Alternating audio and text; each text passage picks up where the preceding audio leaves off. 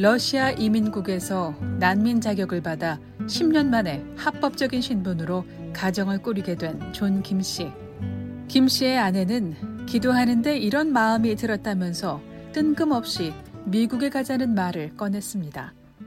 독실한 기독교인인 아내의 말이 예사롭지 않았던 김 씨. 미국행을 결정하는데 시간이 걸리지 않았습니다. 바로 블라디보스토크에 있는 미국 총영사관을 찾아갔습니다. 이게 좀 보내달라 그랬죠. 그러니까 왜 미국 가려고 하냐? 난 이거 하나님 믿고 은혜를 받았는데 공부하러 간다.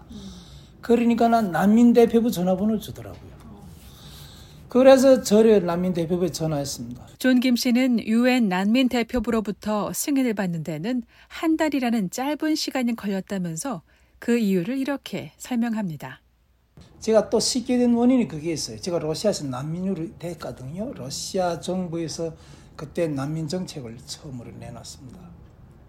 그래서 제가 지금 난민 쪽에 주민서도 있지만 제 번호가 0000 제 1번입니다. 예, 예. 러시아 난민 1호. 예, 난민 1호로. 그때 처음으로 푸친 대통령이 그런 그 문건이 쉽게 이 난민 대표부에 왔어요. 그러니까 나 이미 전에 저에 대한 이 수속 절차를 이민국을 통해서 러시아에서 난민을 수속 주면서리 다한 겁니다. 그래서 일이 없었군요. 예, 그래서 전 다른 거 할 거 없어요. 그래서 난민 거기서 와서 제 문건을 그냥 갖고 올라간 거예요. 내려와서 저도 만났어요. 그래서 저는 뭐 후에 뭐 그분들 더 만난 게 없고 그 저하고 인터뷰했던 그 난민 대표부 한 성원 책임자만 만나가지고 하룻밤 그 호텔에서 자고 다음날 비행기 타고 다시 그 가정이라는 게 없었어요 두 번째는 그냥 문건만 이 남이 그 문건만 갖고 넘어왔죠. 어, 가족이랑 그때 인터뷰 처음에 할 때 우리 와이프 거기 다 올라 있었거든. 언제 알게 됐고 아이들이 언제 낳고 다 문건이 그때 당시 다 돼 있었습니다. 그게 그럼 가족 러시아 이민국이 같은 해 승인했던 김 씨에 대한 난민 허가 관련 서류가 그대로 유엔 난민 대표부로 넘어갔고 유엔은 이를 인정했다는 겁니다. 그러니까 제가 실제 살던 곳다 누구누구 다 썼거든요. 그러니까 그 확인이 다 돼 있어요. 그러니까 나는 이제 군사복무를 했다는 거 있거든요. 가서 테러 행위를 하지 않겠다는 거. 그리고 신앙생활을 하니까나 앞으로 가서 뭘 하겠나 이런 자기 우견과 예.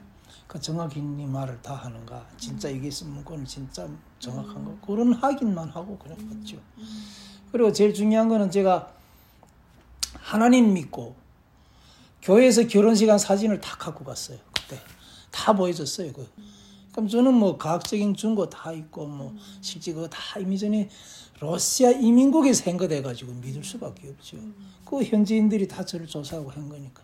존 김 씨가 미국행 비행기표를 받기까지 걸린 기간은 한 달이었지만 당시 어린 3명의 자녀에 대한 서류 절차에 6개월의 시간이 더 필요했습니다. 2006년 러시아 난민 자격 취득, 2007년 미국 난민 자격 취득, 그리고 2008년 러시아 출국. 존 김 씨는 2008년 뼈를 묻고 살려고 했던 나라 제2의 고향 러시아를 떠났던 날을 잊지 못합니다. 러시아 여성인 아내와 3명의 아이들은 출국 심사를 통과하고 아빠를 기다리고 있던 상황. 아무 설명 없이 러시아 이민 당국은 김 씨에게 기다리라는 명령만 내렸습니다. 네, 근데 제가 러시아 그 공항을 통과하기 전에 아이들이랑 다 나갔어요. 음. 그래서 저는 안 내보내더라고요. 저는 아무것도 없거든요. 난민 그 증명서밖에 없어요. 그래서 이민국에서 그때 당시 저한테 저 난민 아, 러시아에서 해준 그 난민 증명서밖에 없어요. 음. 그리고 그 이민국에 세준 그 카드 주면서 왜 그런지 저를 안 내보냈어요. 저 때문에 비행기가 못 떴어요. 곧 비행기가 떠나는데 심사를 통과하지 못한 김 씨를 바라보는 아이들과 아내는 불안에 떨며 울기 시작했습니다. 그러니까 우리 와이프랑 아이들은 막 지금 다 통과해 나가 지금 저기서 우는 거예요. 저는 여기 서 있고 기도를 했어요. 다 서로. 하나님 여기서 길을 막겠습니까? 그러니까 제 뒤에 그것도 다른 내용들이 들어있어요. 그래서 하나님 이것 때문에 안 내보내는 겁니까? 세워놓고 자기님 전화하면 뭐 이렇게 막 왔다 갔다 합니다. 그래서 저는 많이 우려했어요. 이거 통과시키면 그래 그래서 비행기 이륙 시간을 넘기고 30분이 넘어갈 즈음 러시아 이민 당국은 김 씨가 내놓은 서류를 돌려주며 출국 허가를 내줍니다.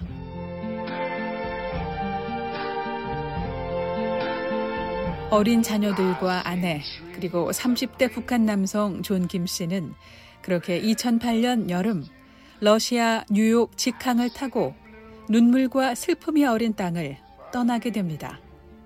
김 씨는 당시 심경을 이렇게 떠올렸습니다.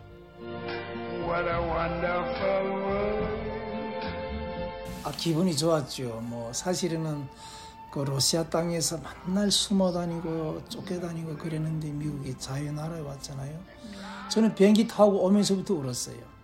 저를 30분 동안 안 내보냈잖아요. 비행기 타니까 이야 드디어 내가 자유 나라로 가는구나. 그러니까 그 자유 나라가 어떻게 펼쳐질지는 모르지만 제 생각을 이렇게 그려보면서 비행기 타고 오면서 많이 울었어요. 사실 그때 사실 우리 인간다운 삶을 못 살았거든요. 계속 또 숨어 다니고 하면서 만날 이 머릿속에는 만 가지 생각 어디 가서 잡, 잡혀서 죽지 않겠나. 그 전에도 제가 몇 차례 걸쳐서 잡혔거든요. 김 씨는 북한을 떠났던 1995년부터 2006년 러시아 난민이 되기까지 숨어 살던 시절 북송될 뻔했던 상황을 꺼내놨습니다. 제가 그때 이야기하면 어느 날 제가 집에서 이렇게 자고 있는데 새벽에 문을 누가 툭툭 두드립니다. 나가보니까 러시아 경찰이 왔어요. 가자 그럽니다. 잡혀갔어요. 그러니까 우리 와이프가 어디 가냐 이 사람들 따진다. 뭐 알아볼 일 있어 데리고 간다는 겁니다. 잡혀갔어요.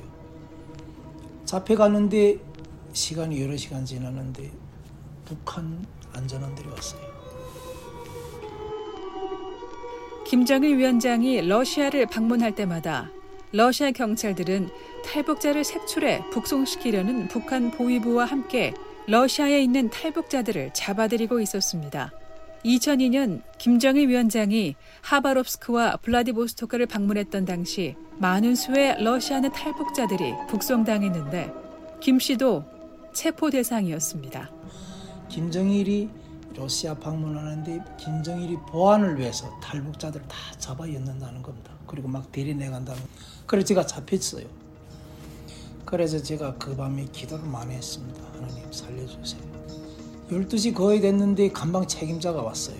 아, 내가 여기서 이제 잡혀서 나가면 죽는다. 너 알지 않냐? 너 안다는 겁니다. 그 나보고 두고 보자 이렇게 합니다. 그 러시아 간방 책임자가 그렇게 기도를 했죠. 그러거나 말거나 그러다가 제가 이 러시아 그 경찰서의 창문 따위에 이렇게 구멍이 있는데 거기다가 유리인데 새 살창을 댔어요. 그러니까 또 이렇게 기다 치다 보니까 살창이 한 군데 약간 떨어졌어요. 그래 뛰어 올라가서 그걸 막 흔들어 끊었어요. 끊어서 신발 바닥에 깔았어요. 탈출을 결심하고 기도하고 있던 김 씨를 불러낸 러시아 남성. 근데 한 2시경이 됐을까 감방 책임자가 와서 자기 사무실에 가자는 겁니다. 그러니까 감방 책임자가 네가 한 새벽 4시 5시경에 그때 겨울이 새까맣거든요. 막 심장이 아프다고 소리치라는 겁니다. 그러면 자기 나를 복도에 내놓을 테니까 나 그때 구급차를 부른다는 겁니다. 구급차를 부르는데 가짜로. 그러니까 간방 책임자가 지금 자기가 계획을 세우는 거예요. 다. 그래서 또 나가서 그 시간이 돼가지고 막 심장이 아프다 그랬죠. 그러니까 이 사람 하는 말이 내 문을 다 열어놨으니까 그냥 내다 뛰라는 겁니다. 도망치라는 거예요.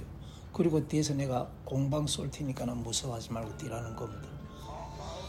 그래서 제가 살아났죠 거기서. 그렇지 않으면 제가 잡혀갔죠.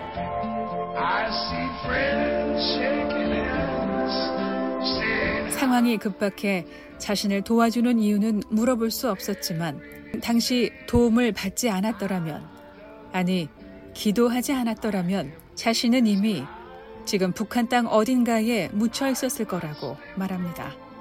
주마등처럼 지나가는 시간과 작별하며 새로운 기대감과 목적을 가지고 김 씨는 아이들 손을 잡고 미국 땅을 밟았습니다.